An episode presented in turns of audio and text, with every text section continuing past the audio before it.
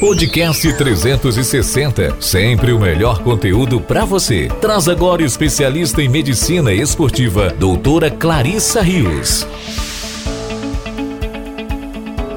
Hoje eu vou falar para vocês sobre o ritmo circadiano, o nosso reloginho interno, aquilo que Deus fez no nosso corpo e que nos faz conseguir produzir adequadamente todos os nossos hormônios que vão controlar toda a função dos nossos órgãos. Lembra aquela história que a gente ouvia que a avó dizia quando a criança estava dormindo? Deixa ela dormir, que quando dormir está crescendo. É uma grande verdade, por exemplo. Faz parte do nosso ritmo circadiano. À noite, nós conseguimos produzir um hormônio chamado hormônio de crescimento. Então, quando nós estamos no ritmo de sono, o hormônio de crescimento é mais liberado e, teoricamente, a gente cresce mais dormindo mesmo. Esse ciclo de controle da produção hormonal faz com que a gente tenha mais disposição durante o dia e que no final do dia a gente comece a ter aquela preguiça, aquele cansaço e aquela vontade então de dormir. As pessoas que não conseguem dormir bem vão ter uma dificuldade muito grande na produção hormonal da noite. E isso vai acarretar naqueles cansaços diferentes. O cansaço durante o dia, aquele cansaço que não deixa fazer as atividades que você gostaria de fazer, uma sensação de torpor, como se o corpo não tivesse descansado. E essa também é uma grande verdade.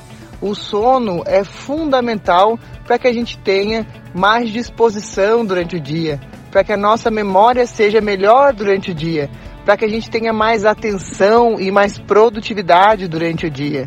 Então, se você está com alguma dificuldade em relação às suas horas de sono, tá na hora da gente começar a ajustar isso aí com situações bem simples do seu dia a dia.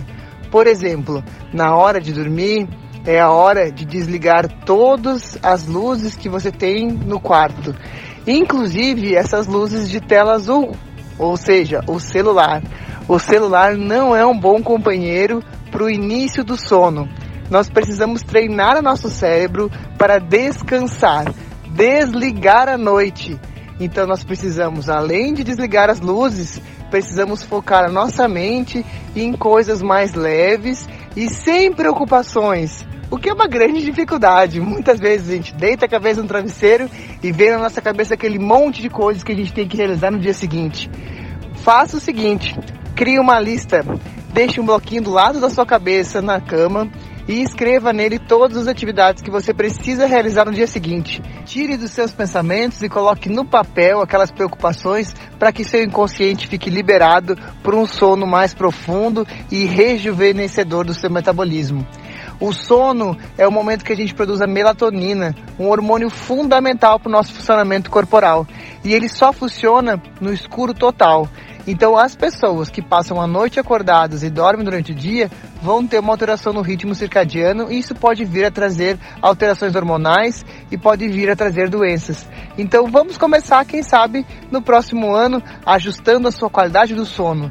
Dormir por volta de 8 a 10 da noite e acordar mais cedo seria a melhor forma de você ajustar o seu ritmo circadiano que foi desenvolvido pelo Papai do Céu e que é dessa forma. Então, ficar acordado à noite, aquelas pessoas que falam que produzem melhor à noite, isso não é de acordo com a nossa fisiologia.